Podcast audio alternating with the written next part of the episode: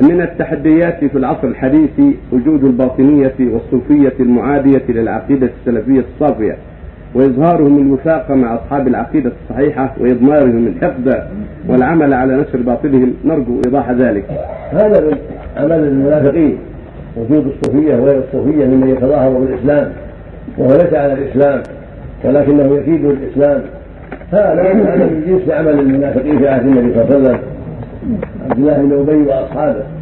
وهم يتظاهروا بالإسلام كيد الإسلام والانتقام من الإسلام أو للسلام على أموالهم ونفوسهم ودمائهم حتى يجدوا فرصة. فإذا وجدوا فرصة أظهروا باطلهم وشرهم وعداءهم للإسلام. فالتصوف لزوم طرق محدثة جديدة ما أنزل الله ما أنزل الله بها من سلطان.